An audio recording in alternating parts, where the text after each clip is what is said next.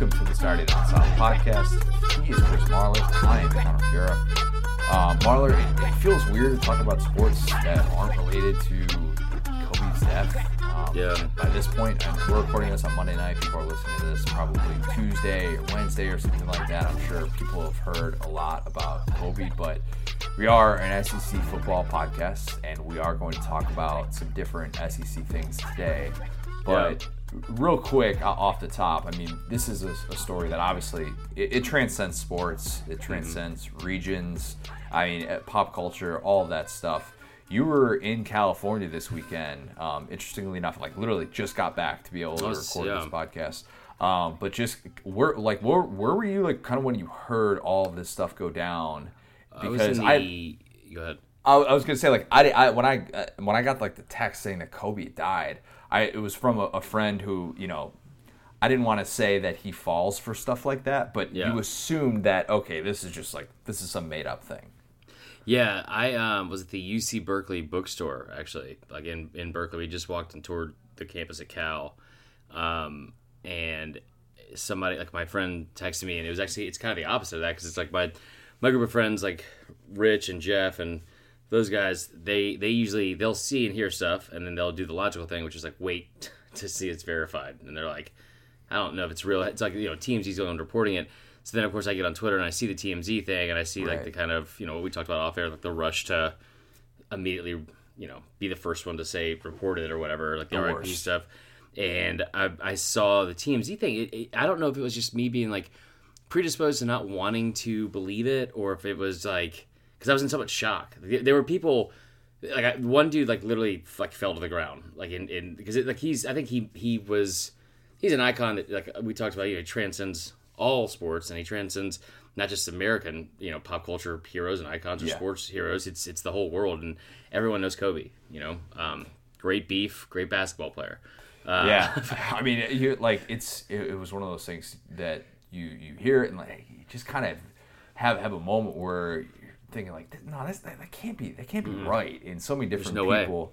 Yeah, I mean, like everybody, of course, is tweeting about it nonstop, and it's like, oh, first this person's died, and oh, it's this entire family, and then like, let's just get it, let's just get it freaking right. Like, how, yeah. how is that so difficult for people to to come up with with stuff like that for different well, reports to surface like that? I hated that. There were a lot of things about this whole deal that really bothered me, like the way that everything kind of went down. Like, I feel I feel like crap for for his family and the people and the lives that were impacted because there were a whole lot more lives impacted from Kobe than what you saw mm-hmm. on your Twitter feed or what you saw on Facebook or what you saw on Instagram.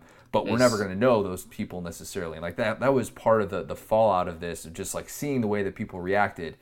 I don't know, like it just it there was a lot of different like mixed emotions I had because obviously like this is a, tr- a tragic tragic set of circumstances. Yeah. And we don't talk about stuff like this very yeah. much as relates to, to sports, but we are so programmed to have our own reactions and stuff like that, and not necessarily yeah. thinking about the, some of the long term impacts that something like that can have. I mean, there's a three year old, a seven month old that are going to grow up never knowing their father, and Sucks. that's like, you know, that part. Like, like I got emotional when I when I heard everything because it was like, it's a dude that I grew up watching. I had I was never a Lakers fan. I was never a huge. I wasn't like I was like oh, I love Kobe. I was never in like the online arguments and debates about who was the greatest and all that kind of crap. Yeah, let's just like, put all those to bed too. Yeah, but it was one of those things where it was like, it is it's somebody that we all grew up. We everyone you just know him. You know MJ. You know Jordan. You know you know LeBron. You know Jordan. You know Kobe. And it was it was just one of those things where I think being out there it was it was pretty not difficult. It was I I, I teared up and. I, I told Ali, I, go, I feel so stupid. I don't know why I'm reacting like this because this is so bizarre. Like I, I, just, I just didn't see it happening. Right. And and she was like, yeah, you know, it's like, and she's she's a huge into sports, and, and so we were actually with her family, and her her brother in law is born and raised in L.A. Like went to USC, but like Lakers season tickets. Like he was devastated. Just I mean, just devastated. And I think it's you know people handle things differently anyway. And I think you know we're not going to get too much into some of it and like the you know the reaction, the social yeah. media reactions to it. But it was it was it was tough for sure. Yeah, it's just an odd sports story. It was, I mean, you know, just one of those that you don't believe. I was trying to think if there's any any sort of comp that that we've experienced in our lifetime that would be people, like that. People try to compare to JFK, which was a, a, bit of a stretch for me, which I oh, I, I couldn't get on board one. with that. Yeah, it was. I heard that, and I heard another one that I'm not going to repeat because it was way too much of a stretch. But it was uh, happened in early 2000s. but it was. I heard Dale Earnhardt was the one that. Ah, that makes more sense. I heard 9/11, which I was like, that's not the same. That that's- is that is not. it was a uh, Earnhardt makes sense. It was Yeah. um, but it, it just it, it's just a sad thing that you just it kind of stops you in your tracks because it's like you realize how you know fragile life can be and, and how quickly it was. How it's, it can it can be taken away. So it's you know one of those things that you hope 20 years from now people uh, look back on this moment and say yeah I, I started living my life differently because Mm-hmm. a moment like this a story so big you know in the same way that a death like princess diana or something Mm-hmm. like that makes us realize hey maybe we should t- take a step back and realize what we're doing from a paparazzi angle i don't Yeah. know how many massive changes w- came of that but i'm sure there was some sort of you know new, new procedures put in place i'm not saying that that's necessarily going to be Yeah. you know the exact byproducts of something like this but I, i'm a believer that not to get like religious or anything but that good could happen of any any sort of yeah. situation It was I- I nice to see people united for once. It's uh for for what you know for no matter what the reason, but it was nice to see that was the thing. Well let's disagree on some stuff. How about it? Let's do it. We've got a lot we've got a lot to get to today. Um, senior bowl happened over the weekend. Mm-hmm. um, we had we had the feleipe franks news come out last week. This is one of the down things of doing the one podcast a week. I know that's old news. I know that's old news but we didn't necessarily get to say some of the thoughts that we had about feleipe in general and what this new chapter at arkansas could potentially look like. So i want to touch on that a little bit. And then you know I figured with all these new coaches coming into the SEC, and you know, a lot, a lot has happened this past year that has sort of changed the way that we look, uh, even at the top in terms of the elite coaches. Yeah. I thought it'd be a fitting time to do an updated ranking of SEC coaches, something that I did Okay. online. You know, I did for for SDS. I couldn't have said that like a more like 19th century person. I did it on the online. I don't know why I said it like that. Um, but On we're the line. Get into that. we're gonna get into that. Connor, you can say whatever you want, and I won't pick up on it because I literally got up at 5 a.m. or I'm sorry, 4 a.m. Uh, I don't know what time zone, and Nice. then it, it, it's now I'm here at seven o'clock in in Atlanta. Well, I, America. I see um, there's a sign in the back of the FaceTime right now, or you know, like a, a frame print that you have Yeah. that says "Hey T Ale." So, Georgia. Georgia. Um, so yeah, I think you're in Atlanta. Georgia. That's that's my best guess. Yeah. Um, so let's let's dig into some Senior Bowl stuff. Um, some of the, the the fallout that we saw from the week itself, not just the game, but you know stuff that happens in practice and people talking and people hyping up players and stuff. There were a few things Mm-hmm. that I wanted to hit on in itself. The star of the Senior Bowl was Javon Kinlaw, and he was there for a day. I mean, Yeah. like basically pieced out. It was like, hey, look, you know, first round pick. Pretty much showed y'all what I can do, and then was like, Mm-hmm. yeah, I think he had a minor injury, so he essentially set out the rest of Senior Bowl week. He But, um, Deion'd it. Not, not he didn't really Deion. I'm kidding, but he, he like I feel like he was he could have done the you know Deion showed up to the combine, ran the 40, and just kept running out the door. I mean, that's a pretty boss move. If you can Yeah, do that, you is. do that. Yeah, and hopped in a limo and left and said he, he did all he needed to do. But I, I could have seen Kinlaw showing up in like, like just a jersey or just like like a cut off sleeve shirt, like a tank top, and just like flex once and then Yep. be like, "Y'all have a good day, safe travels, you know, peace. I'm out of here. I'll see y'all later." And that would have been enough because he, Yeah, he's, just six such five, a monster. three dude. fifteen. Like he, he- I think it was Pro Football Focus that wrote. He looks like he was built out of a lab to play defensive tackle. Yeah, NFL. he was. Like, He's not fat. He, like he, like he was fat. he was fat, and now he's put on weight, and now he looks even better. And it's just like, good God, man. Yeah, he was. He was. He was a, a very big talk of the week. I didn't realize he was 340 when he got to South Carolina. I, Yeah. I read that, you know, reading more about him because he's somebody that we talked about throughout the season, and we Mm-hmm. talked about, especially after that Georgia game where he had a great performance, and somebody Yeah. who was really making made a made a huge impression in the SEC this year, got All America love, all that stuff. But He then averaged you, a sack a game for the first half of the season. Yeah, I mean, it was really, really good. And his sack numbers didn't necessarily equate at the end of the season, but is somebody that went into this process is, oh yeah, probably like a first round guy, and now it's like, oh yeah, like that dude, he stands Is he gonna be fringe top ten, like that kind of thing? Like he, for real, he's like he he is. You know, I tell you what, we'll get into it obviously, but that kind of is the tip of the iceberg when when you speak of the actual depth and talent. One of the questions I have, like looking forward to the draft and what I saw from this week at senior or Senior Bowl practice was, is this going to be one of those things where it's like the defensive line group coming out of this class is maybe the deepest ever in, in, in the SEC, like it, that it's ever been in this conference. Yeah, I mean, really, really, really good. And uh, I feel like even guys like Richard Lawrence, you're not really hearing a whole lot about Yeah. them. I mean, Ra- who's Raekwon Davis? yeah, Who is that? Yeah, I mean, remember we talked about him so much coming into the year about whether or not he deserved to be a top ten Yeah. prospect in the SEC or something like that. Two but- years in a row. I mean, Yeah, No. just not necessarily a, a believer necessarily. Stock up though, definitely for Javon Kinlaw, um, somebody who definitely helped himself with the week in mobile. Speaking of mobile, Mo- mobile, mobile. I said mobile because, and it's fitting because as we get to this person, I have had a different pronunciation of this person's name. Lamical. Lamical. LaMichael P. Ryan. What a great way for him to kind of kick things off in the Senior Bowl game itself. Had that touchdown catch on the screenplay from Justin Herbert right off the bat. A couple of LSU guys blocking for him. Uh, that was Yeah. you know noted by LSU fans when I tweeted out that video.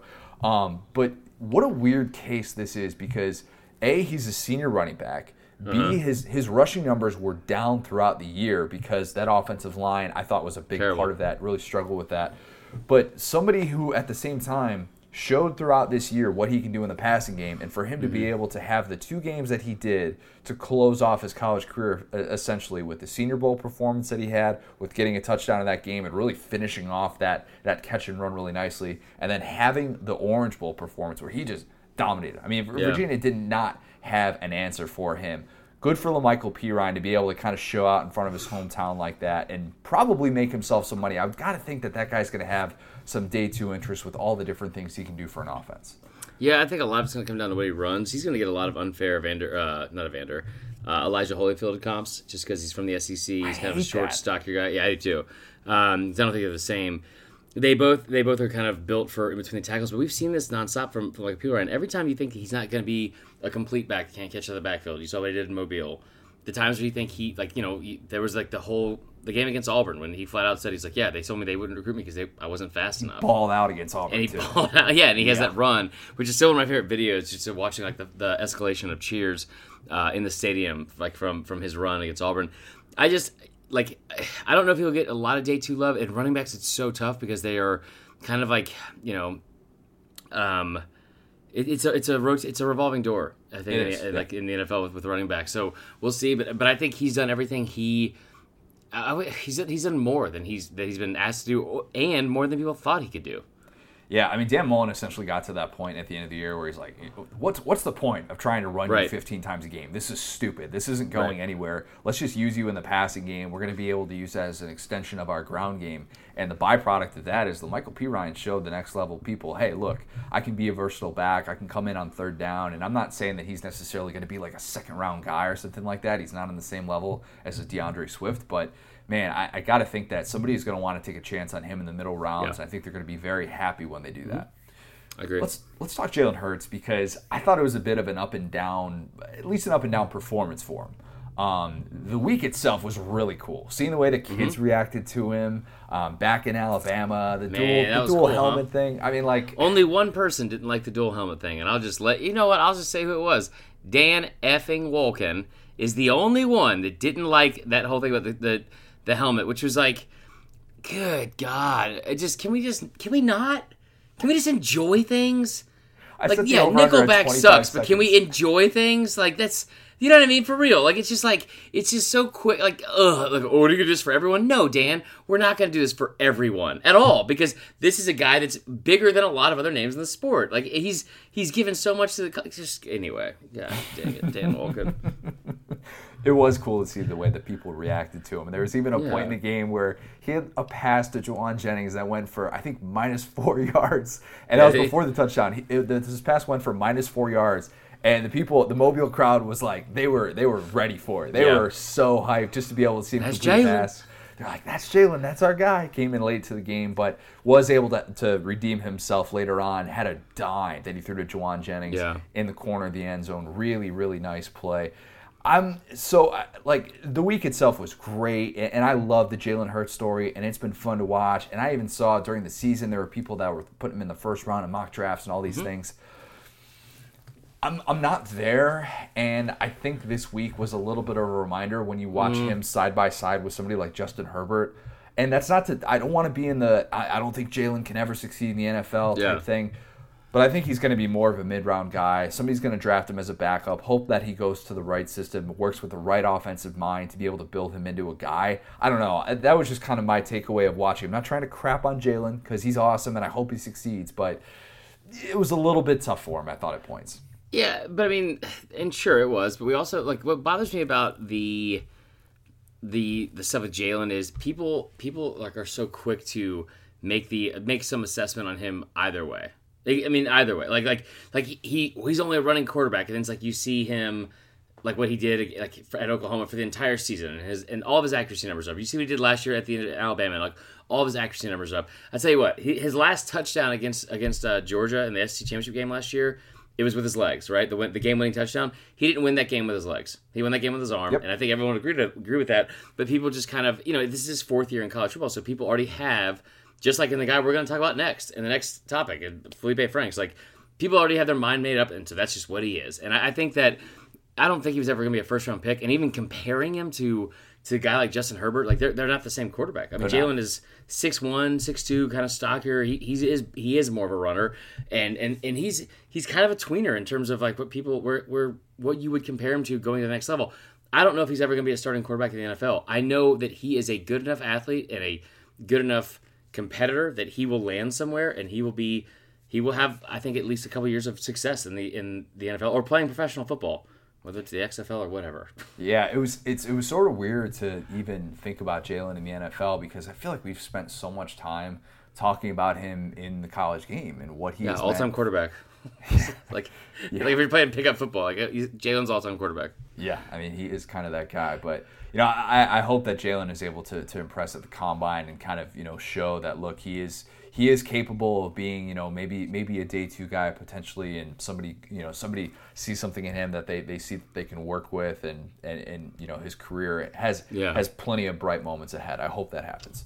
Uh, real quick, one one person I do want to give a shout out to that we haven't touched on, Marlon Davidson had himself a week. Marlon, Marlon Davidson, Davidson, is a large, fantastic. He also is a very talented individual. I was really impressed with what he was able to do.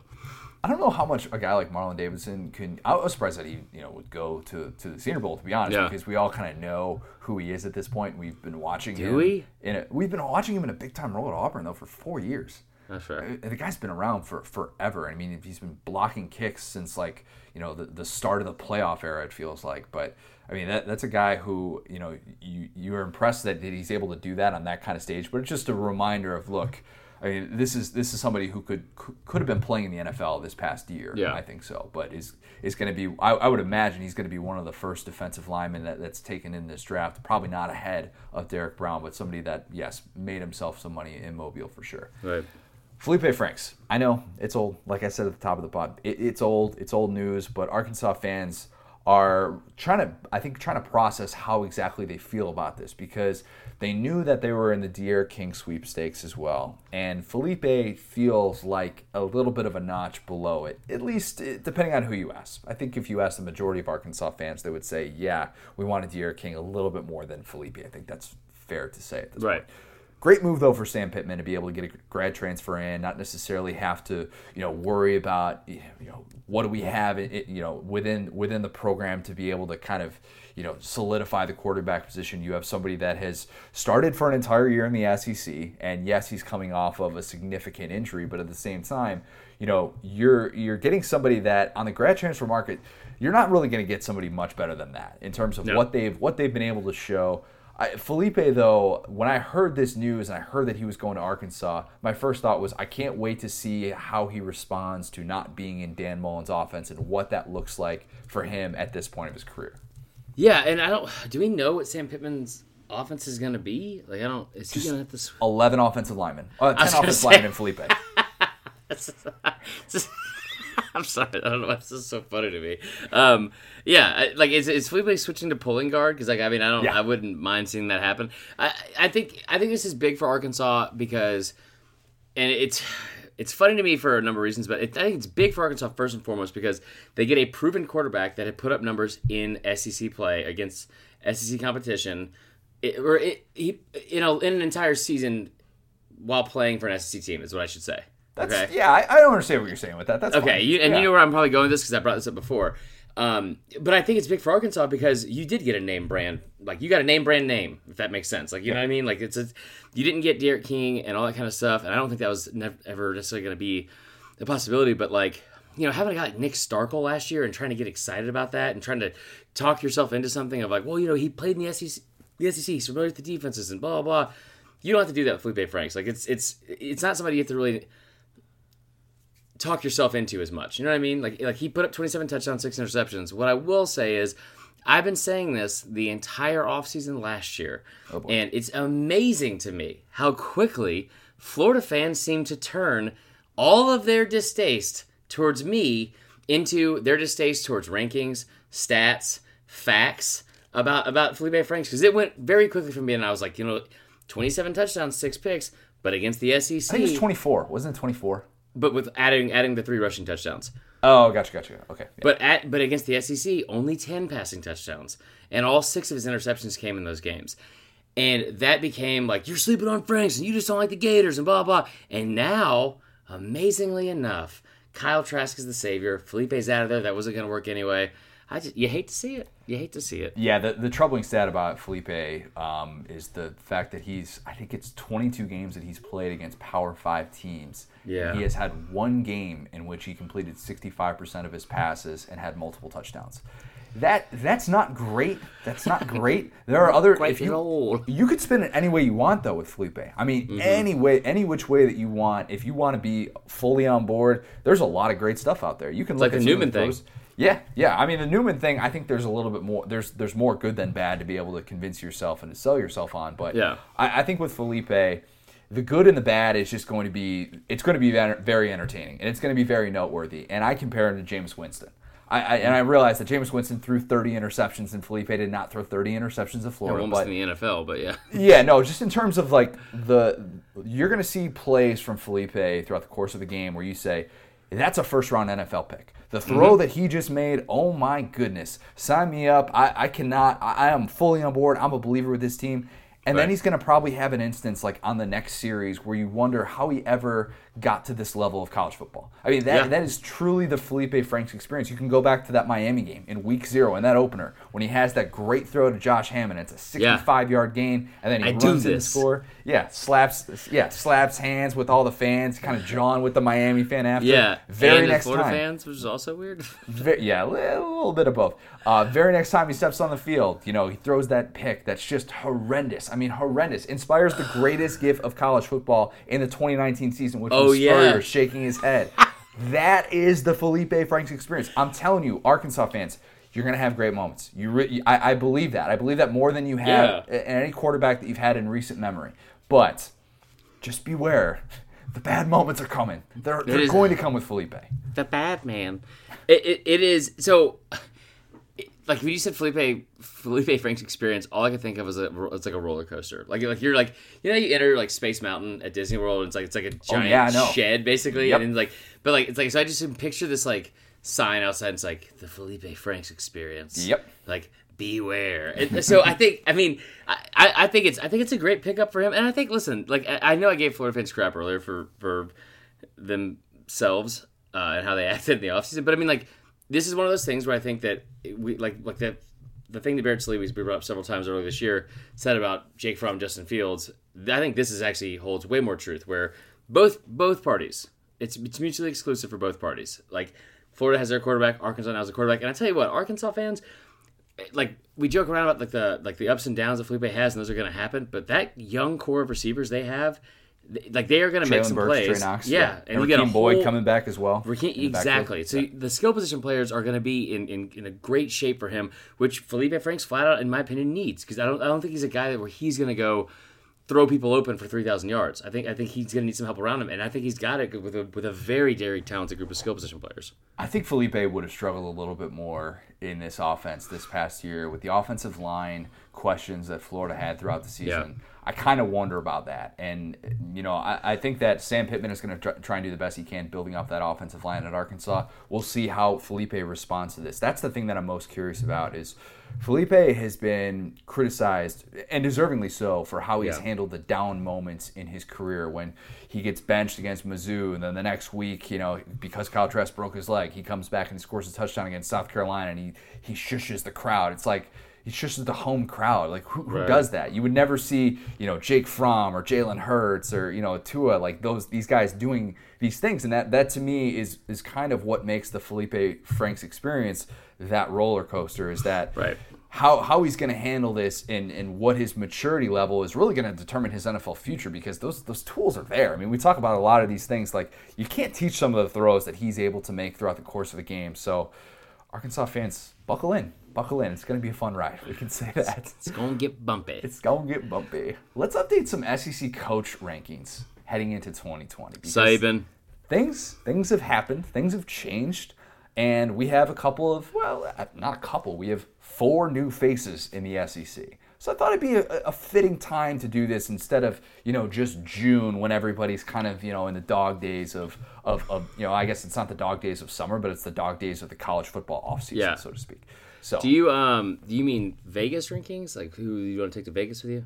Uh, we're, we're not doing not not, not Okay. quite today. If you want that though, that's the can type of stuff too. that you get on our Instagram account. Go follow us on Yeah. Instagram, Saturday Down South. Uh, shout out to our guy PB. Uh, Lane Kiffin, I think, retweeted that over like a couple Did he? weeks ago. I, it was Kiffin or Leach. Somebody retweeted it. Mullen obviously liked Ours? that. Yeah, I think it was ours. Oh, that's pretty cool. I mean, I will say, I will say that uh, big shout out to one of our listeners. Uh, I don't know his, his, his actual name; it's escaping right now. It's been a long day, but Dog Stats. Um, he, he's yeah. reached out several times where he loves. He loves that this is like he loves this content. It's his favorite, and, and when I say favorite, he hates it. He definitely hates it. So, um, let's do let's do the actual coaches rankings.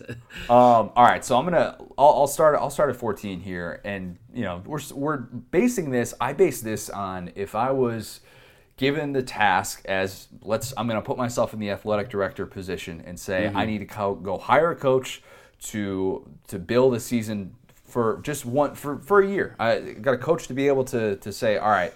You know, you're you're the guy that I'm putting in charge. Guy or girl, could be a girl, but it's not in the SEC.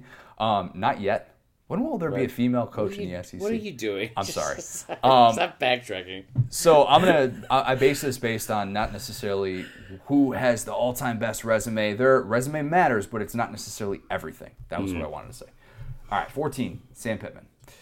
13, Eli Drinkwitz. 12, Derek Mason. 11, Will Muschamp. 10, Jeremy Pruitt. 9, Lane Kiffin. 8, Gus Malzahn, new Gus. 7, put your money in this bank, Mark Stoops. 6, Mike Leach.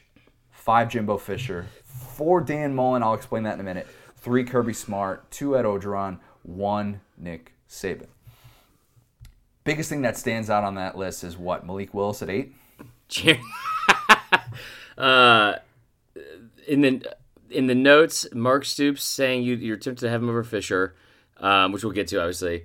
Uh, Let's, we, let's talk to it right now. Let's talk to it right now. Pruitt okay. over Muschamp makes no sense to me. Pruitt over Muschamp makes no sense. Okay. Um, I give Pruitt credit for obviously turning around this season and being Mm-hmm. able to kind of rise above those expectations. Whereas Muschamp, I think when the pressure when the pressure has been on so far throughout Yeah. his time in South Carolina, which it wasn't on going into that that 20 I guess it would have been the 2017 season where they finished well, they finished with the Outback Bowl victory against uh, against Michigan, but I don't think the pressure was really on, and I don't think that he necessarily showed us, look, this is this is a program that you know you should be respecting or thinking about in a different way. I think Pruitt and what he inherited at Tennessee and what he's done in two years is arguably. I know Muschamp inherited a really rough situation in South Carolina. Not saying that, but I think the job that Pruitt has done at Tennessee has been a little bit more impressive so far. Or you think that part of that might be because you're uh, strictly looking at recency, recency bias and talking about the last seven wins in a row? Because he's I mean- got a below 500 record. He lost to Georgia State and BYU at home with massive leads. Yep. Not to, that Georgia State was pretty much losing the whole time on that one. Um, I like if Jeremy Pruitt had. It, I tell you what, if Jeremy Pruitt had lost to Georgia State and then had to face Clemson, A and M, Bama, Georgia, what guaranteed Appalachian Jeremy- State. Jeremy Pruitt didn't beat any of those teams. You know what I mean? Like Jeremy Pruitt, like in Tennessee's schedule. No offense, guys, uh, has always been backloaded. Like that's I used to hate it when I was growing up because it'd be like, all right, well maybe Tennessee will lose in November. And it's like who they got? Like Vandy, Kentucky. Like well, blank. Like that's not good. I so I, I would have I would have Muschamp ahead of him just because we've seen Muschamp prove it at other schools. I think he's Okay. done pretty well. There you go. All right. Um, let's talk about the, the Stoops Jimbo thing because I think Mark Stoops is a top 15 coach in the country, which says a lot, Yeah, I think, about the current state of SEC coaches. That the number seven coach on this list, I could really make a case that he's a top 15 coach in the country. I'm very tempted to put him ahead of Jimbo Fisher because it's not, I'm not basing this just purely on resume. As I said, people that are still holding on to the 2013 national championship, I mm-hmm. get all of that. The last three years, you're going to accuse me of some recency bias here, but I think this matters. Mark Stoops, 25 and 14. Jimbo Fisher, 22 and 15. Oh, but they play in different divisions, you ask. What do they do against quality opponents? Tell me about that stuff. Same exact conference record, same wins against ranked teams. They both have three, same amount of top 25 finishes. Now, Jimbo Fisher was doing that with a $75 million contract and 105,000 people showing up to watch him coach at Texas A&M, oh, and at Florida State. Mark Stoops is doing that at Kentucky. Yeah. well, didn't they play last year at at Miss or at A and M and they lost like twenty to fourteen an or something like that? It was like pretty cra- yeah. So I, I I wouldn't disagree necessarily. It, it and what's hard about this ranking and why I'm glad that you're the one that's making the, the numbers, not me, is the, is that like it is so difficult to to look at this as like I just said I just said because I'm sure people are gonna be like Joe Muschamp went four and eight, he shouldn't be ahead of Pruitt. We made the Goodyear Blimp Bowl. What, what was the bowl? Gator Bowl. We made the Gator Bowl in Jacksonville. Um, but, like Will Muschamp also led Florida to 12 wins one year, and they were one of the top, I don't know, 15 teams in the SEC in, in the last decade or something. I think we had listed. I, like they won 11 games. I, I, I mean, yeah. Anyway, but it's hard to look. It's hard not to look at a full resume, and I think for this one, the argument can be made for both because, like, when you look at Mark Stoops' resume, you do have to factor in some of the fact that he's doing it at Kentucky. You, know You what I mean? have to Like, factor that and, in there, And, yeah. w- and and God, Jimbo Fisher has just. I mean, just a golden parachute everywhere he's been. It seems like like he's he has just failed upwards as much as possible, like into Florida State job, into the Texas A&M job, like like spurned LSU to go to A&M. I, I think, I think with when you look at both of them, the big thing I would say between Fisher and I think Fisher is is a great coach, but what marquee wins does Fisher have with all that with all, with all that talent? and people are you know what it's i, I hate to be that guy because i'm, I'm, I'm usually don't. not but prove it in the sec prove that you're a great Yeah, coach in the sec let's let's see it. A&m has a very favorable schedule as we've talked about a lot already. Yeah. we're going to probably talk about a lot throughout this offseason. Prove it in the sec that you can compete for host a division title game at, at your own place. I realize the west and east are two different things but do not overlook what Stoops has been able to do at Kentucky. And from a development standpoint, if I'm putting my trust in a coach, I, to, to be to be clear, I still have Jimbo ahead of Stoops. I know I've I've, I've said Yeah, yeah, a but, lot of but, things I, but I, I think both you can make an argument for either. And, and by the way, let's not forget the fact that Florida State seriously considered and was turned down by Mark Stoops. Stoops. earlier to go clean up Jimbo's mess. And you call it Taggart's mess all you want. It's Jimbo's mess. Taggart made it worse. Yep. Taggart made it worse. But like either way, it, it still wasn't. Uh, God, I forgot to tell you. I there's no there's no way to go on this in the story right now. But I was trying to think about putting out a fire. I put out a person that was on fire at, at, at dinner this week. Whoa, in California. carry the lead. We'll have to My drop about it. We'll talk about it later. You have to remind me of this. But like the Stoops thing, I just I love Mark Stoops so much, and I know this is going to really put like a, a dent in the argument um, for Kentucky fans who think that we hate them because I messed up the Pro Bowl graphic yesterday. But this, this is, I think Stoops is a top 15 coach, and I don't think it's really in question because because this is the first year. This is like think about this, Cutter. This is the first year where he didn't have the same or a higher amount of wins than the season before since he's been at Kentucky, right? And what happened this year? Oh, I don't know. He had a receiver play quarterback the entire damn season. Like you don't make you don't make that bowl game and then win that bowl game with that. Like that's just crazy. yeah, Jimbo Fisher loses his starting quarterback at Florida State, and all of a sudden the, the program falls apart.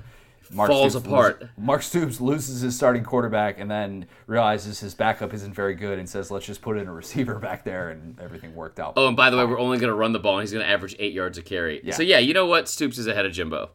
All right. Um, I think, I think when I put out because I had I had made the case on this podcast before. I've said I think Dan Mullen is a top five coach in the country. I, I still believe Dan Mullen is a top five coach in the country.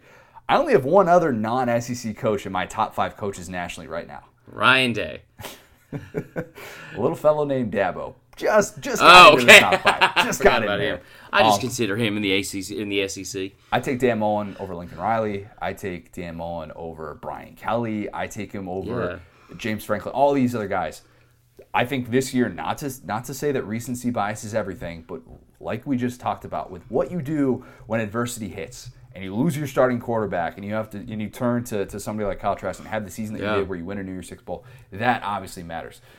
I think the Kirby, Kirby having Kirby ahead of Mullen though, if I put Mullen ahead of Kirby at this point, it's basically saying head to head doesn't even matter at all. And Kirby, uh, you know, obviously has the advantage in two two years so far since Florida, the Florida Georgia thing with Mullen there. But I mean, he also kicked the doors off him when he was, you know, when Kirby was in year two, and and obviously Mullen was still at Mississippi State his final season there. That game was a runaway. So like, I don't Yeah. want to completely dismiss that. That that has to matter at some point. We're still talking about somebody in Kirby who has been to a national championship, who has won the SEC East three times. Dan Mullen has still yet to win a division title. That's the thing that's Yeah. holding him back, in my opinion. But Can it's I- very yeah. close. It's very close. Can I tell you real quick that uh, do, do you know how many wins Brian Kelly has in his entire time as a head coach.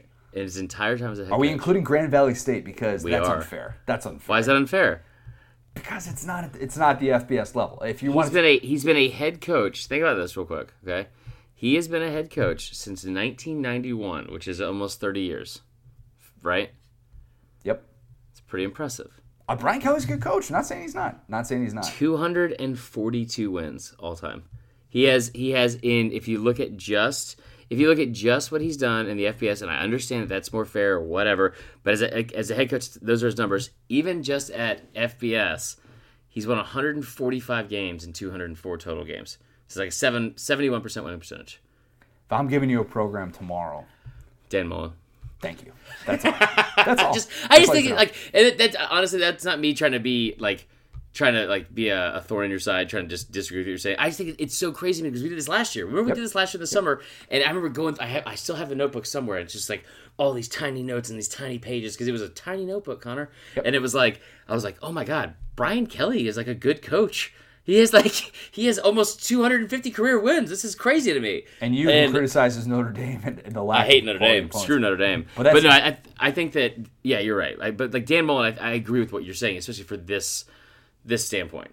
One season, Brian Kelly has zero wins against top 10 teams in his last three years. You know who's got a few wins against top 10 teams in the last three years? Mr. Ed Orgeron, who's beat 12 top 10 teams in the last three years, and seven teams who finished in the final top 10. That's more than anybody in the country. It's more than Saban. It's more than Dabo. It's a really hard thing to do to be I'm a not, top 10 dude. team. I'm not saying I'm not saying that like that, that this is hasn't happened, and I'm not trying to be a a dick or anything like that. But I don't think I don't think Bama's ever gone 11 and one in 12 games. Uh, like, I, listen, I'm sure don't don't wh- whichever one of you right now is screaming and hollering about Bear Bryant. I'm not talking about Bear Bryant. I'm saying in the Saban era, I don't remember a time where we went 11 and one against against top 10 teams. And maybe maybe they did. Maybe they did. I don't know. But that that number, and this is why I got so heated when when he got paid. I got so happy 42 million for Co- good old Coach O. and he deserves every effing penny. And, I, and I, honestly, it's been such a long weekend. I didn't realize that that happened Friday morning. It happened literally 30 minutes before we had to go to the wedding that we were out there for. And I was like, damn it. Like this, this work is not just never stops. So it's like, but but this this whole thing and, and people like not trying to pat ourselves on the back, but we're gonna pat ourselves on the back. We talked about this two years ago before the season about how he did not need to be on the hot seat, how it was ridiculous to think he should be on the hot seat, and the numbers he was even putting up then. And it's only gotten better. Eleven and one against top like not top twenty five, top ten. 10. Top 10. That's crazy. He's got more top 10 wins in the last three years since he's been the so full time coach at LSU. Then more top 10 wins than Jimbo Fisher, Tom Herman, Lincoln Riley, Dan Mullen, James Franklin, Jim Harbaugh, Brian Kelly combined. Combined. I would love I would love to know also the record or the average points per, the average margin of victory because we talked about this this year. The, the the average I added it up and if I had the numbers in front of me I'd just do it real quick but the the top 10 teams that he beat this year which was 5 of them he beat he beat them by 90 98 points which was 19.6 points per game Beat that's, like a that's ridiculous yeah So that's why I have Coach O at number two. And I know that's going to upset a lot of people. But you win a national championship, things change. Things change. Yeah. We, we can adjust our way of thinking. People that are still holding on to this belief that he is the guy at Ole Miss, I mean, like, just just go bury that take. Just go put it somewhere where the sun don't shine Yeah. and, and never talk about it again because that, that is up your butt that is, that is in the past. And then save it at number one. Um, don't need to necessarily dig into that. Can we talk real quick about Oh, Bo?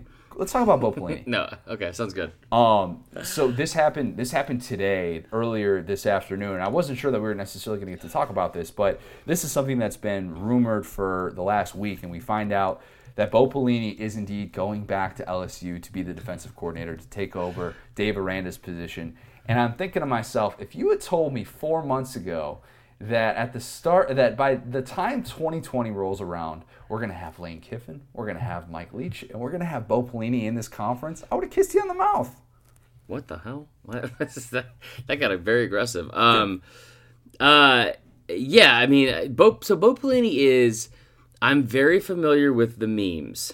Okay, the I'm cat not stuff? of the cat stuff. I'm not that familiar with um, with the rest of the, like where, where all that came from. And, I- and, Okay, so and I know am. he's like a s- okay. So, like I like I've said before, I spent time out in Central Nebraska, covered Nebraska football home games. I was there Yeah. in Nebraska when he was fired. The cat stuff all happened because of Faux Pelini. If you don't follow Faux Pelini, Oh yeah, I knew that.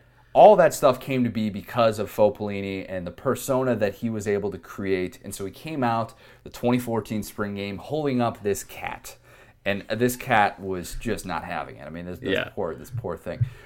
All of that stuff was a little bit of a way to kind of like get back on, get back some of that fan support. Yeah, some of Yeah. it was a little bit of this narrative that he was trying to go for because he realized that his relationship with the administration was not good.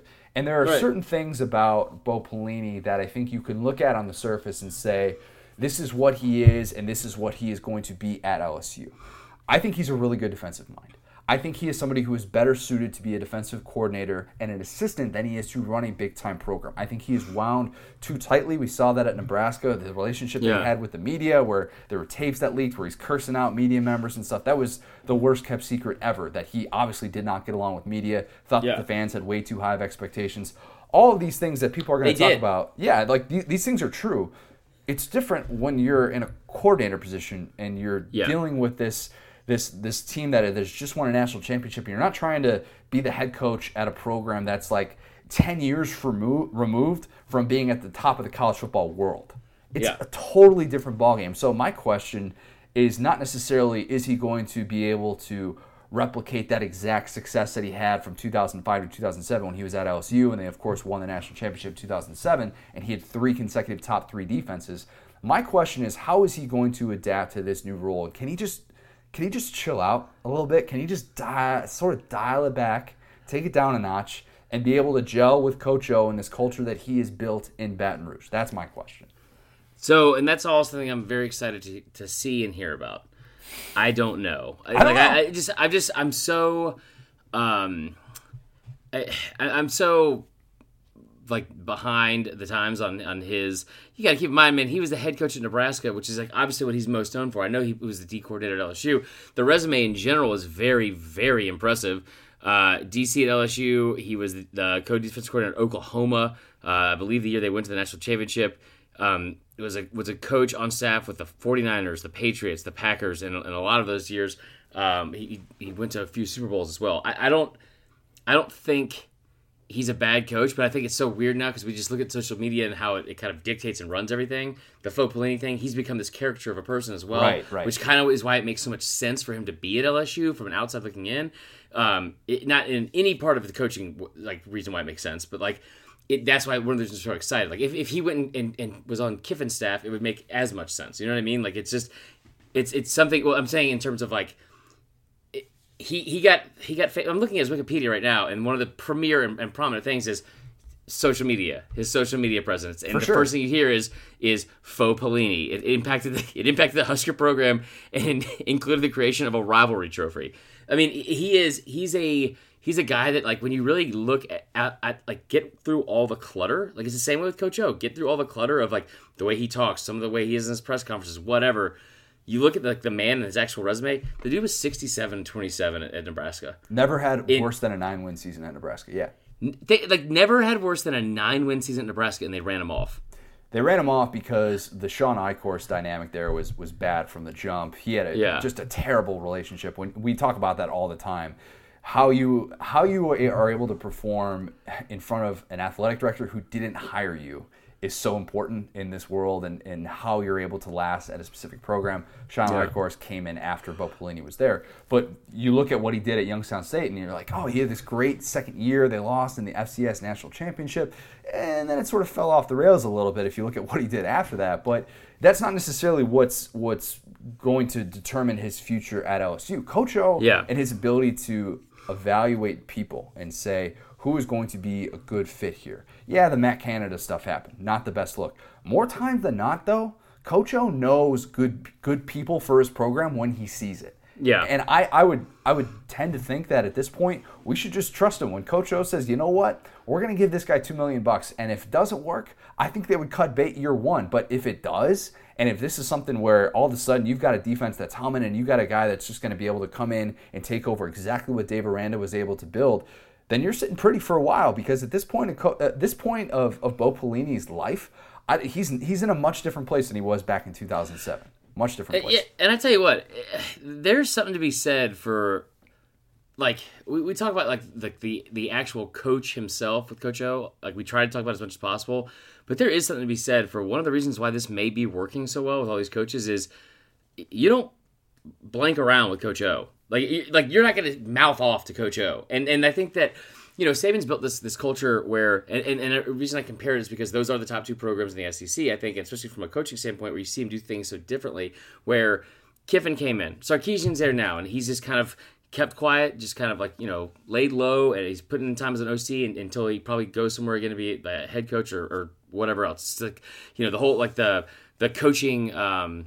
ther- what do they call it? What was it like coaching uh, rehab thing we joke Yeah, around yeah, about with, with yeah. Saban a lot, and and we saw it with Kiffin where it was these kind of like passive aggressive little ways where he was just getting under Saban's skin. That's all well and good. If you yell at Coach Saban, it, you're going to be fired for one, or you talk back to him like there like there's there's or you leave in the middle of the night and go to another Danny job. knows. Right. There's reason to believe that that you could get away with saying something about Coach Saban or saying it to Coach Saban from a physical intimidation standpoint. And I, don't care how this sounds. I don't know if that is the same thing with Coach Orgeron. If you if you think that you're gonna mouth off to Coach O and talk, I'll say it here. We'll bleep it. Talk to Coach O. Not gonna happen. It's just flat out not gonna happen because that that mountain of a man, that bear of a human being, will be down your throat in three seconds.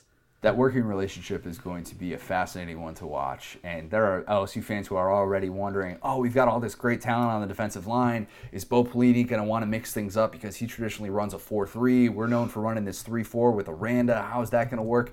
That's not going to be what determines LSU's success on at least Right. on the defensive side of the ball, in my opinion. It's how this relationship is able to to develop, and if they're able to to get this thing that Aranda and Coach O had, then you know what, LSU is going to be much much better for it. And two million bucks, yeah, it's it's a good amount of money. That's kind of the going rate for big time Yep. coordinators now in this in this college Proven. football world that we're living in. So he's going to get a chance to prove it. And I'm not necessarily saying that it's that it's going to succeed, but anybody that's that's sitting there saying that Bo Pelini and his like his players don't like him and he's a little bit too old school and he's not going to work in the system. His players in Nebraska actually really, really liked him, and that was one of the things that came out, especially after he after he was fired. There was all this outpouring of support from the players because media wasn't coming out with this outpouring of support. Fans weren't necessarily coming out with this outpouring of support, but players absolutely were. So if you're telling yourself that he's not going to be a player's first guy, I would I would question that logic and wait and Yeah. see how this plays out for sure. I, I'm also shocked that he hasn't gotten another head coaching job since then.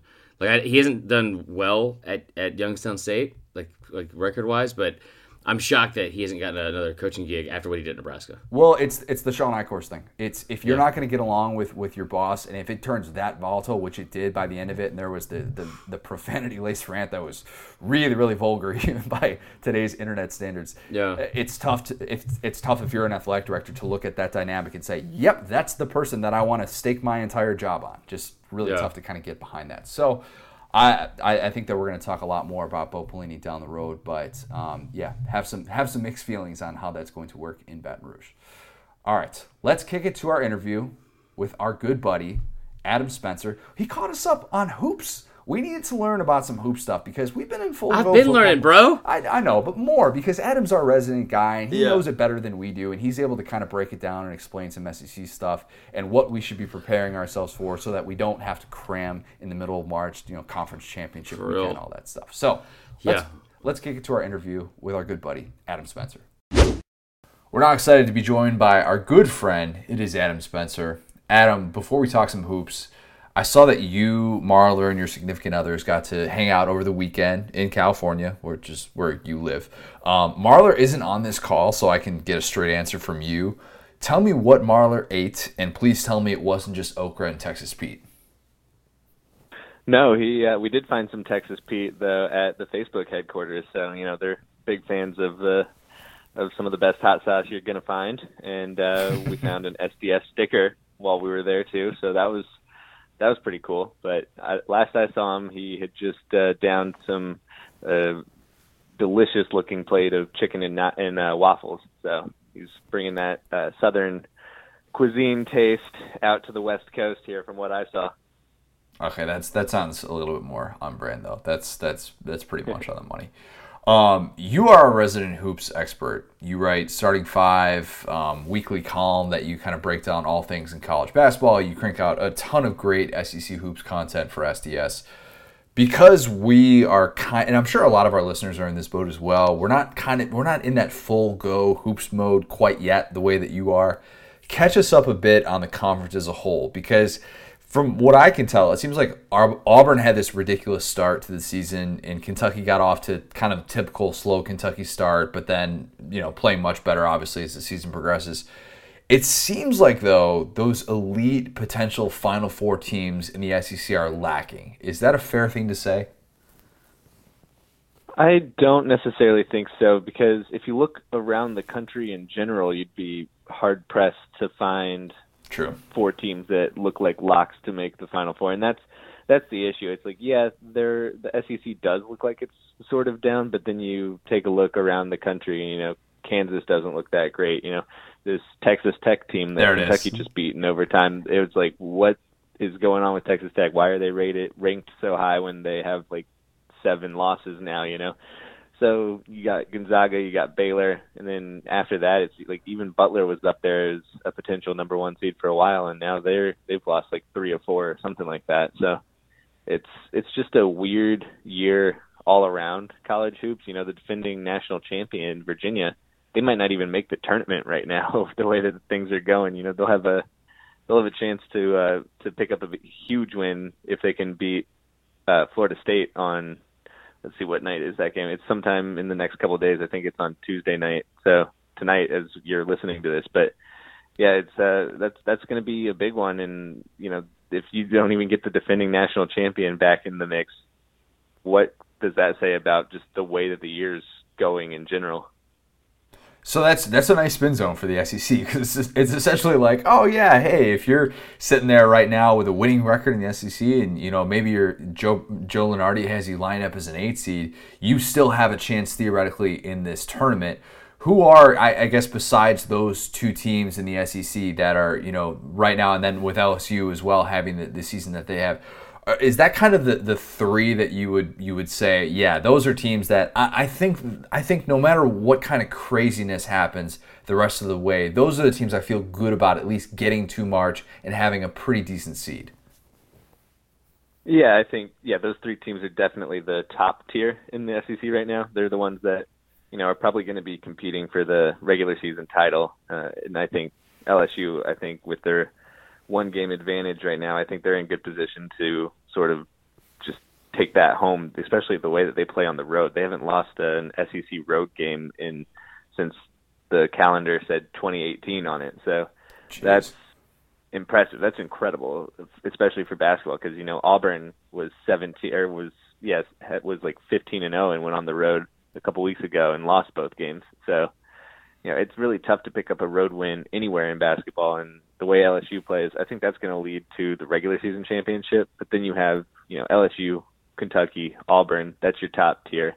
But the dangerous teams are sitting in that next three because you have Florida, you have Alabama, and you have Arkansas. And I think that those three teams are teams that nobody's going to want to see in the SEC tournament. Or and I think that they're on track to make it to March Madness. And if you get there, anything can happen. As we've seen over the years and last year in particular.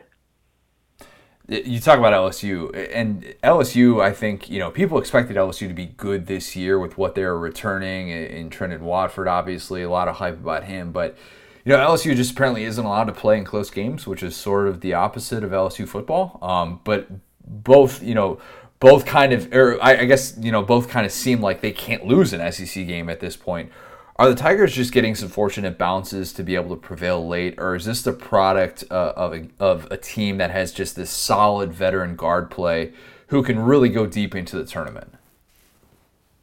Um, they're getting some lucky bounces and stuff, but the thing that they do well is they knock down free throws. Like the only two teams that shoot free throws better in SEC play so far are Kentucky and Missouri, and it's not helping Missouri at all. But uh, yeah, LSU can get to the line, and when they get to the line, they can knock them down, and that's huge. That does go into the veteran guards, that, like you were talking about, and you know, Javonte Smart's only a sophomore, but that's True. you know almost a veteran in today's game. So yeah, he like they can do that. They drive the lane, they can kick it out, or they can take it to the hoop, get to the line, and then they're clutch. You know, when you can make free throws late in games, that really helps you win those close games. They've had some big leads that they've squandered and let get away, but when you can get in those late game situations and calmly step to the line and knock down those shots, then you're going to win a lot because, you know, against Florida, Florida didn't get to the line nearly as much. I think LSU got to the line like 34 times and Florida only got to the line like 11 times. So that's a huge difference and that was the difference in the game. You know, any of those two free throws that you know, well the, the multiple free throws more that LSU had. If you if Florida even got two more, and made those. And it's a completely different game, and that game's going into overtime. So that just shows how important that is, and that's where those guards really get you. And Skylar Mays deserves some credit too. He's a little older, and he's just he's really stepped into a into a not exactly like a Tremont Waters role because that would be unfair to compare anybody to Tremont Waters at this point. But mm-hmm. he's he's the leader of that team, and he's going to need to play big moving forward. You talked about Florida just now. What in the world is going on at Florida? Because that was one of those teams where if you looked at some of the preseason rankings or you're talking about SEC power rankings coming into the year, it felt like everybody was really ready to kind of be all on board with what that team was returning. But it just doesn't seem like what Mike White has going there from what from what I can tell from a very distant you know perspective. It just doesn't seem like it's working right now. What what has been kind of plaguing that team and can they turn it around? Well let me start my talk about Florida by talking about Kentucky cuz this really shows the job that coach Calipari has done over the years it's not easy to bring these one and done guys into the program, and that's what Florida thought it was doing when it got Scottie Lewis and Tre Mann and Omar Payne and these guys to come in. They thought, you know, here we're just going to bolster this. We're going to get Kerry Blackshear Jr. as our big grad grad transfer, and then we're going to surround him with all this this hugely talented freshman class.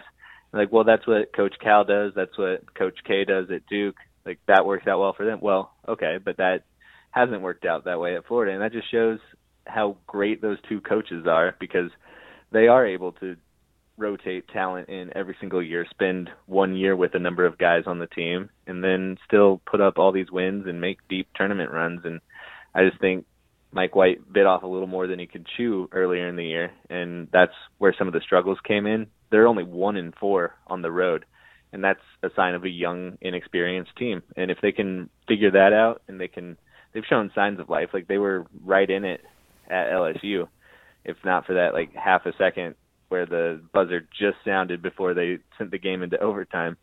So they're right there. They could. They're a team that nobody's going to want to play on a neutral court in the SEC tournament. But yeah, that, I think that when you talk about Florida, you have to appreciate what Kentucky's done over the years, what Duke's done over the years, bringing in talented freshmen and just making it work almost right away another talented freshman, Anthony Edwards, guy that has been talked about a lot throughout, you know, the recruiting period. And, you know, it just doesn't seem like Georgia has had too many of those household names. Um, Georgia hoops. It just doesn't seem like that's that's been you know a common theme throughout their program. But he's somebody that obviously came in with big time expectations, and is somebody who even I, as somebody who's paying close attention to football, are like trying to keep an eye on Anthony Edwards and everything that he's doing with Tom Crean's program Tell me what exactly though has been kind of his his issue lately because it seems like you know I saw a story I think it was DawgNation saying that he he had just hit this freshman wall and he's kind of got to that point of the season where he's starting to struggle a little bit and Georgia as a result is struggling as well. So what's kind of been the thing that's been holding him back? I just think that this team was not as well built around him. Like I really thought that they were going to turn the corner when they ended non-conference play with that big win at Memphis. That was incredible to watch, and mm-hmm.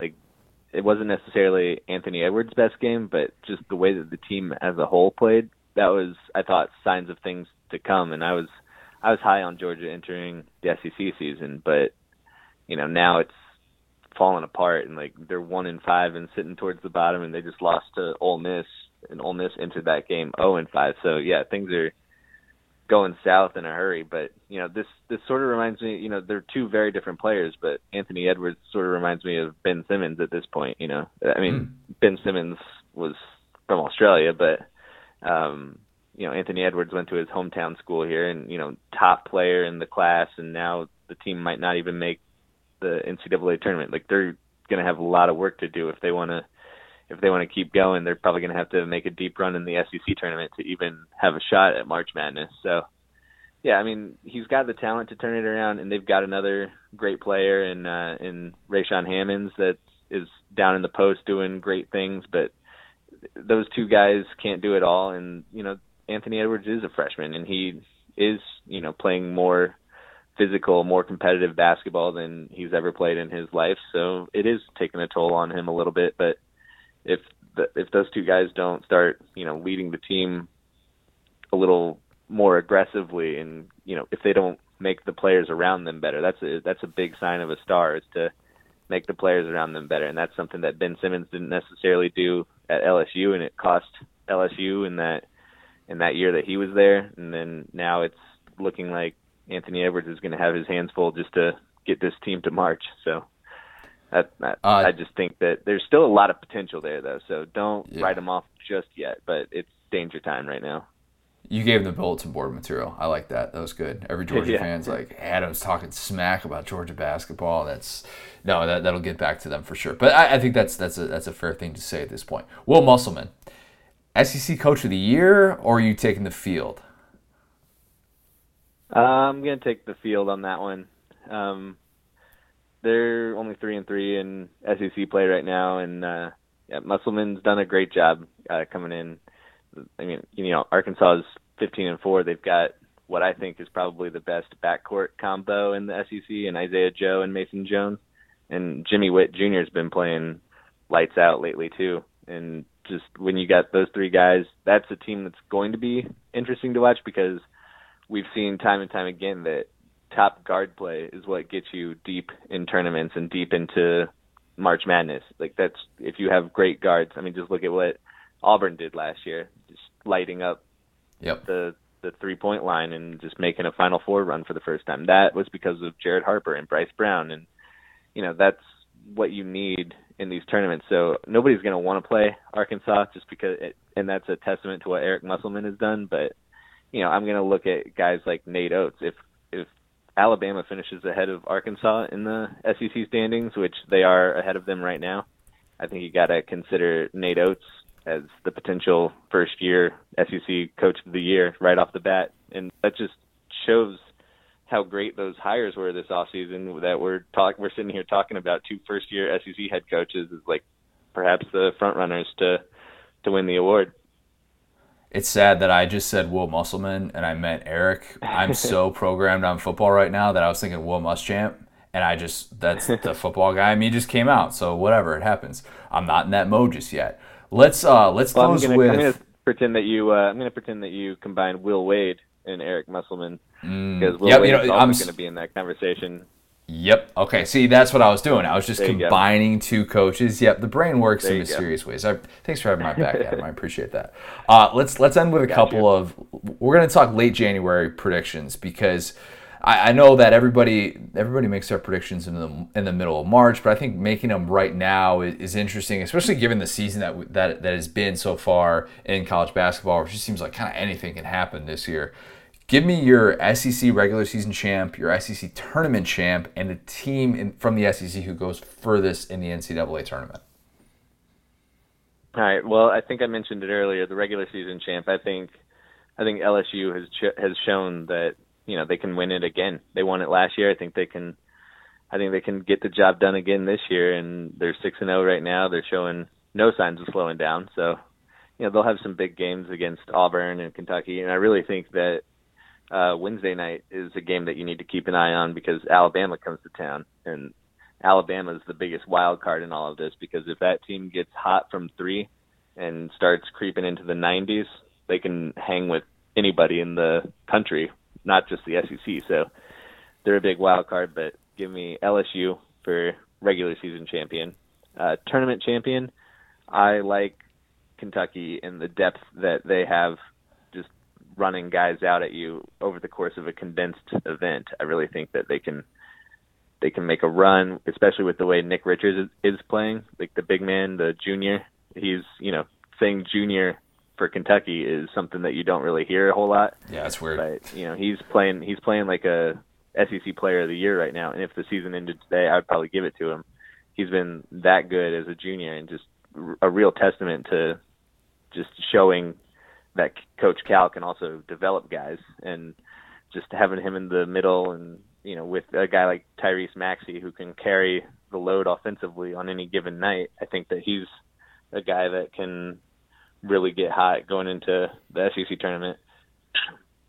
And then, all right, yeah, I really think that. No, sorry, sorry to interrupt. I thought I thought you were gonna I thought you were gonna cut it off and say that Kentucky's just gonna win it all. My bad. Continue, Adam.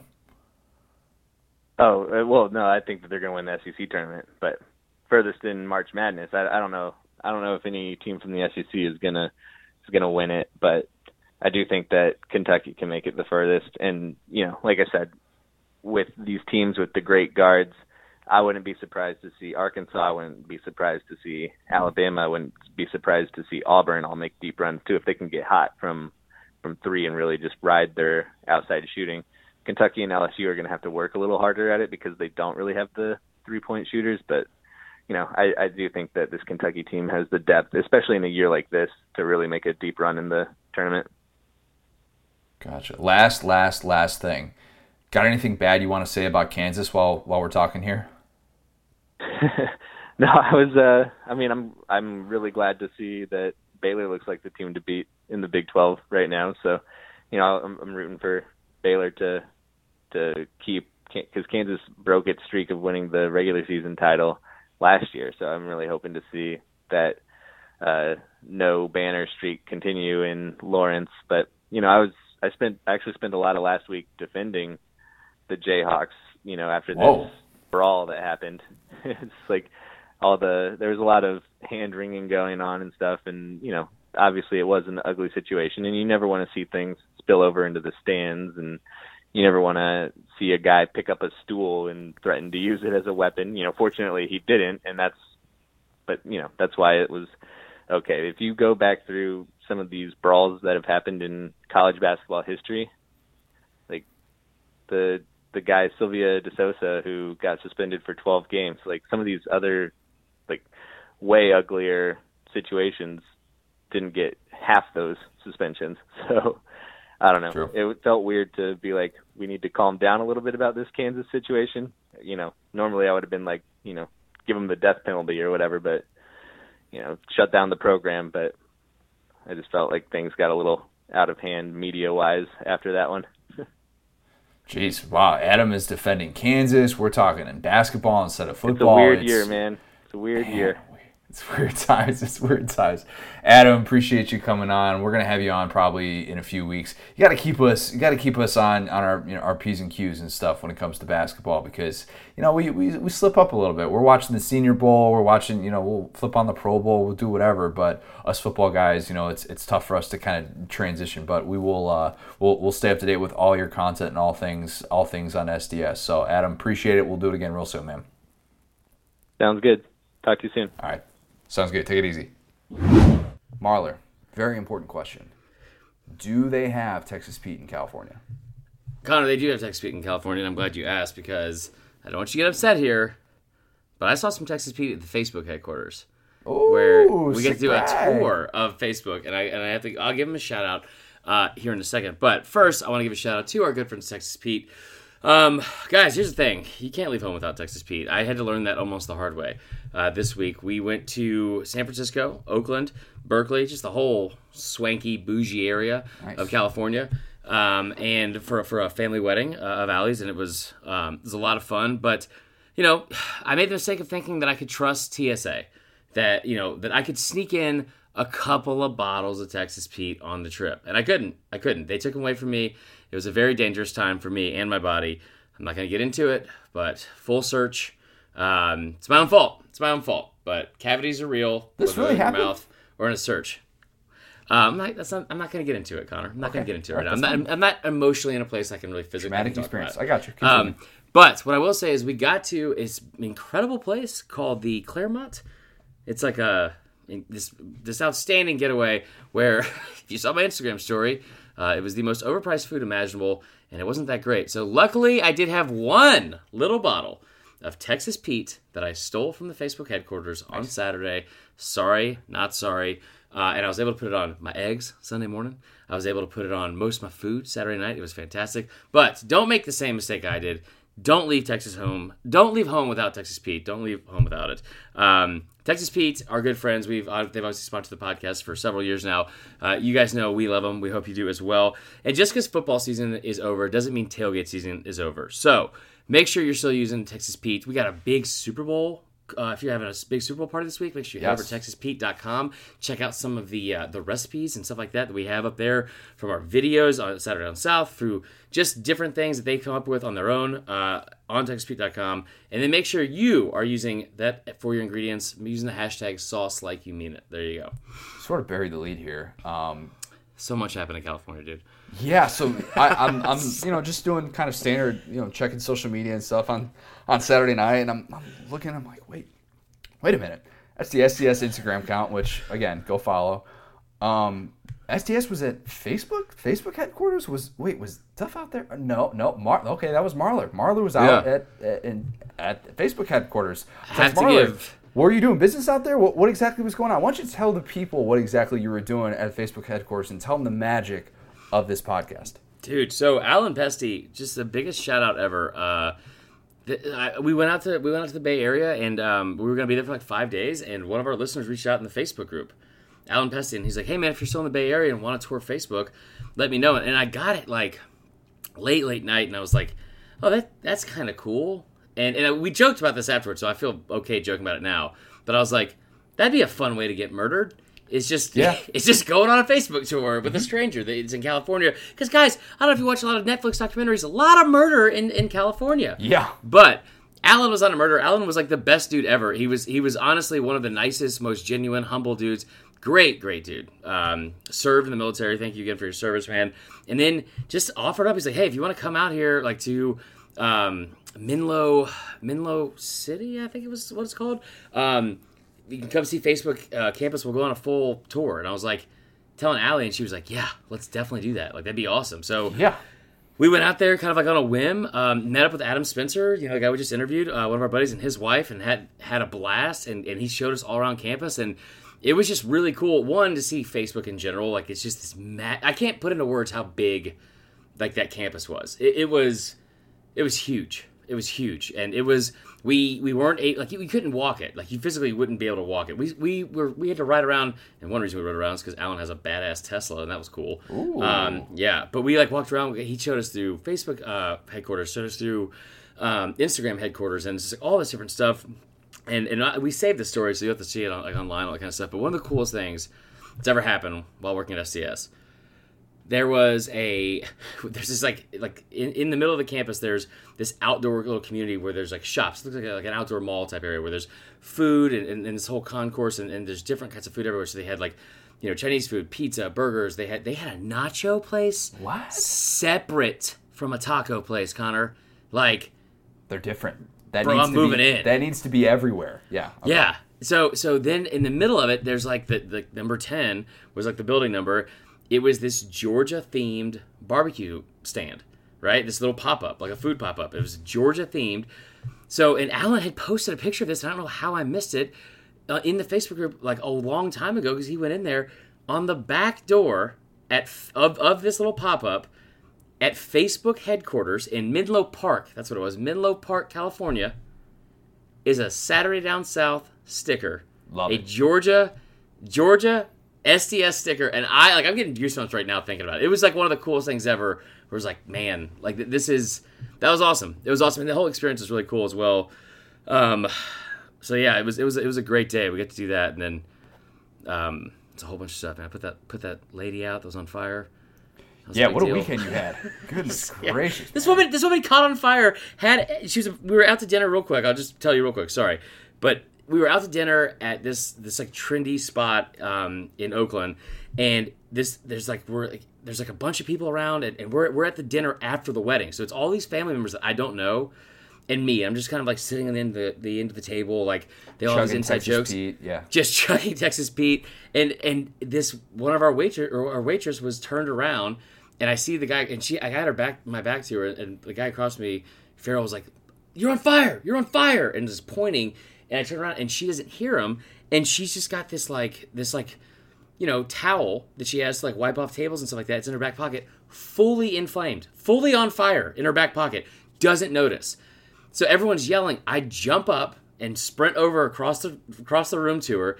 And I swear to God, it went in slow motion because I honestly thought maybe she's supposed to be on fire because she didn't notice it. Like I was like, maybe am I gonna get yelled at? Is this gonna be like a gender thing, or I don't know what I'm supposed to say, and then I do the wrong thing?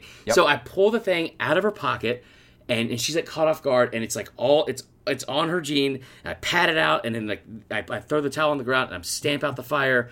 And then like I was out of breath for some reason. I, I ran like ten steps. I was like, it was like it wasn't. I was like, it was like a gymnast at the end of a routine, like arms out, like. and, and everyone started clapping, and I was like, absolutely. And then she said she was going to give us a free bottle of wine, and didn't. So no good deed. Wow. what a way to end that story. Yeah, there you go. You're like uh, Don't you're do like, nice things, guys. You're like Kevin in that episode of The Office when you close the door on the bat and he's like, "I'm a hero." yeah. Around. I honestly thought I honestly thought she was she gave me the weirdest look and everyone did too because they were like, How'd you know what to do? And I go, I honestly thought she was supposed to be on fire. Like which would have been weird if I ran all the way over to her and then was like reached out and just didn't touch it. It's like, ah, I'm sure it's fine. I just left it. That would have been a much different reaction. Goodness gracious. Fun times, man. California sounds like a great place. Top that, bro. I'm going to California in a few months, so I'm going to try. That, that's going to be my goal. We're, we're doing a, the Pacific road trip. We're doing the Pacific Ocean road trip. It's going to be a lot of fun. Down on uh, on Highway Five or, or like on uh I th- yeah, whatever, whatever that highway is on the coast. Yeah, that one. that's awesome. Um, yeah, we're doing uh, San Diego. We're starting in San Francisco, going all the way down to San Diego. So it's going to be a lot of fun. nice. It's going to be a lot of fun. All right, let's close out with instead of fourth and wrong, we'll do fourth and wrong. We'll do maybe a little extra fourth and wrong next week. Yeah. We've gotten it might mean too much that just made my heart warm because you are the best. You you really are because Yeah. I'm sitting there on Wednesday and I'm thinking to myself, I'm like, you know, it's the off season. It's a little bit slower from a news angle. There's there's not necessarily a lot of things that are really jumping out to me that I really want to write about or, or you know really go in depth. My Friday it might mean too much calm. So I decided, you know what? I'm going to post on the Facebook group because we've never done anything like this before with a mailbag type thing where I just say, "Give me your best. It might mean too much story. Let's see what we get." And I, anytime I do something like that, or I'll do like you know the ask me anything type stuff, I'm always blown away by the comments. So before I say all these, thank you so much. And I try to include as many of them as possible. I think I put 14 in there, which still ended up being like a 3,000 word column. Um, but thank you for for everybody that was able to respond to that. And if I didn't necessarily, if I didn't use yours in the story, or if I'm not going to mention it right here and now, know that I could come back to that at a later date. So. I want to just read a few of the ones that I got because these were just really, really good. And if you didn't necessarily see all the comments, I figured I'd share these with. So, all right, let's start with uh, Karina Baum. I'm sorry if I'm pronouncing your last name wrong. I laughed out loud very hard when I read this. She says, "I was dancing with a guy in a Texas A&M pullover at a bar in New York. He probably thought when I leaned over and whispered in his ear that I was going to ask him to take me home." But instead, I leaned in and whispered, "Jimbo Fisher wasn't worth 75 million. He never talked to me again after that. Wow. If I wasn't if I wasn't marrying Allie, who I love very much, I would I would hit up Karina Baum right now. That is that is good for you, Karina. I thought like you hacked some somebody's account. I thought you hacked Karina's Oh, account. Connor. That- I I did the opposite of that, where where her where her assumption was of of of what she thought the guy was going to ask. I did that to an A and M fan that I didn't know was an A and M fan until Mm. I found out the morning of the uh, Manziel uh, upset.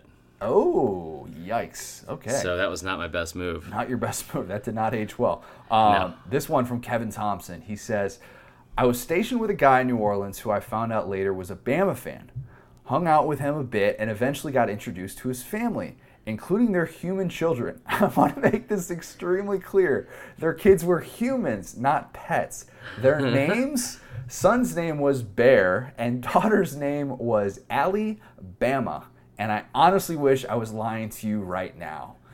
That Kevin is- just named Kevin. First off, I love Kevin Thompson. I know exactly what he's talking about because I remember hearing a story about these two. Okay. In a in a newspaper, it was on AL.com. Kevin Thompson, who I love dearly. Kevin, I know you're listening. Congrats. He just had a child this past week. Ooh, congrats, Kevin. Yeah. And that child's name is John Parker. Oh my. Oh come on. Kevin, Kevin. Come on, Kev. Um, no, that is that's pretty funny. John Parker's a very common name. It doesn't necessarily have to be. Absolutely, man. He's he's gonna be a he's gonna play quarterback. His brother's gonna play shortstop, but that's not that's not. anyway, Uh, all right, let's end with uh, this one from uh, Ryan. I'm gonna botch a lot, the pronunciation of your last name. Strahan? Strahan? I Probably think. better, I yeah. hope. Um, LSU fan. Hernandez. Not that. That's problematic. We don't say that. Um, last year, my beautiful daughter was born. Her due date was January 1st. As her due date approached, the bowl game schedule was announced, and both my team, LSU, and my wife's team, UGA, were scheduled to play that day. I begged and begged my wife's OBGYN to have the baby just a week early so we didn't have to watch the games in the hospital. Well, it turned out that my wife had a very, very minor complication that resulted in them deciding to induce her labor on December 18th. When the doctor told us that we would be having the baby, I let out a little bit of a whoop and got a bit and got big laughs from the doctor and midwife because they knew part of why I was expected to to meet our baby girl sooner. So the next day, my wife gave birth to our precious daughter, and then I was able to watch LSU beat UCF with my baby girl at home for her first Tigers game ever. I tell her all the time how lucky she is and how she hasn't lived in a world where LSU lost to Bama or lost any game for that matter. My wife thinks I'm crazy, but I just say I'm committed. You know what? Ryan, you're crazy, I'll man. You're crazy. I'll say it, Ryan. I'll say it right now. First off, the fact that you even brought up that your baby hasn't seen Bama uh, beat LSU, our, we're, Bama's living rent free in you and your baby's head. Um, first and foremost. Second off, dude, I love this story. I absolutely love this story. And, and like, Allie and I have, have already talked about kids and whether we want them or not. And part of like we are so on the fence because we are either going to get nine more corgis or just zero kids or That one more kid. right I mean. Yeah. um, but the fact that you wanted to induce her a week early That's on which would have been like, no in any other time I get it, but the fact that you wanted to give your child a Christmas birthday that is the biggest that is the biggest blank move on this whole thing. I love this whole story. It's incredible. Um, but yeah, let's not. I don't want to overlook that one part. But yeah, you, you know what? That's got to be pretty great. That you know what a good luck charm. LSU has a new good luck charm. I, I'm thinking that Yeah, this needs to this be baby. This baby, I Mike the Tiger got a lot of great years. this baby's sixteen and zero. Connor, The baby is she's a 16 Floyd oh. Mayweather of babies. Let, us get the baby on the sideline. Let's get the baby a little comfortable area, kind of like what Uga has in terms of setup, stuff like that. Oh yeah, you want to put her on a bag of ice? What's wrong with you? Whoa, let's You let's can't do this with babies. Let's, no, let's do that. Um, that is awesome though, Ryan. Those are some good stories. There's a bunch more of them. We're not gonna read them today, but you have a bunch more, right? There's a ton of them. There's a t- I- it's go go read that that thread on our Facebook group. That's a nice little shameless plug. Go read that thread because there are some really really good ones. I think there was like 35 or 36 or something last I checked. Yeah. Really, it, it means so much that everybody was able to. So many people were able to respond with really really good stories, and the article is up on Saturday Down need- South. Go I made a that out. burner account and I made it too obvious. His name's Marissa Carler, and it's a picture of read- the I uh, that. It's Addiction. Network. It's a picture of the Addiction Network face, photoshopped over Matt Luke's face. That's what- okay.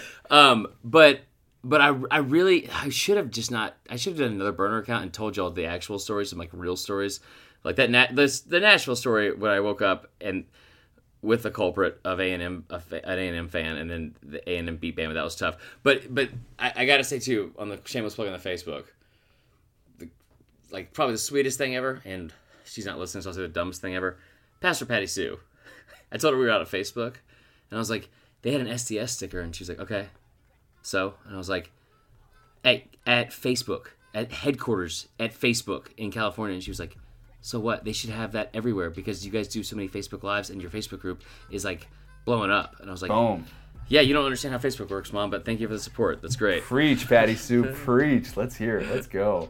Um, thank you to everybody who has already been a member of our Facebook group. If you have not yet, there's there's plenty of time to go do it. Go join our Facebook group, Saturday Yeah. Down South Podcast on Facebook.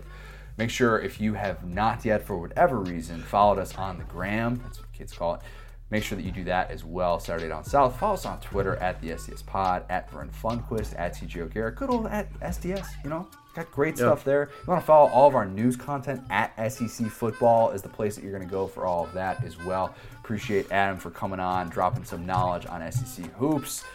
Marler, the plan right now is to do one show a week. We're going to maybe have times where we do two in a week. We might have it just meant more coming up soon. I know I've said that a lot, but we're going to hammer down a date to nail down. We don't hammer down. We're going to nail down a date to be able to do that, and we're going to have a lot of great stuff coming up. True. I gotta pee, so All right. up? And we're going to have a great guest coming up uh, next week. Going to talk a lot That's more right. draft stuff. Our favorite draft expert to be able to you have a little hint for you. All right, Coach O, Marler, uh, anybody watching the Bachelor? Coming from Marler. Coming from Marler. Love you guys. Love each other. We'll talk to you all later. Talk to you soon.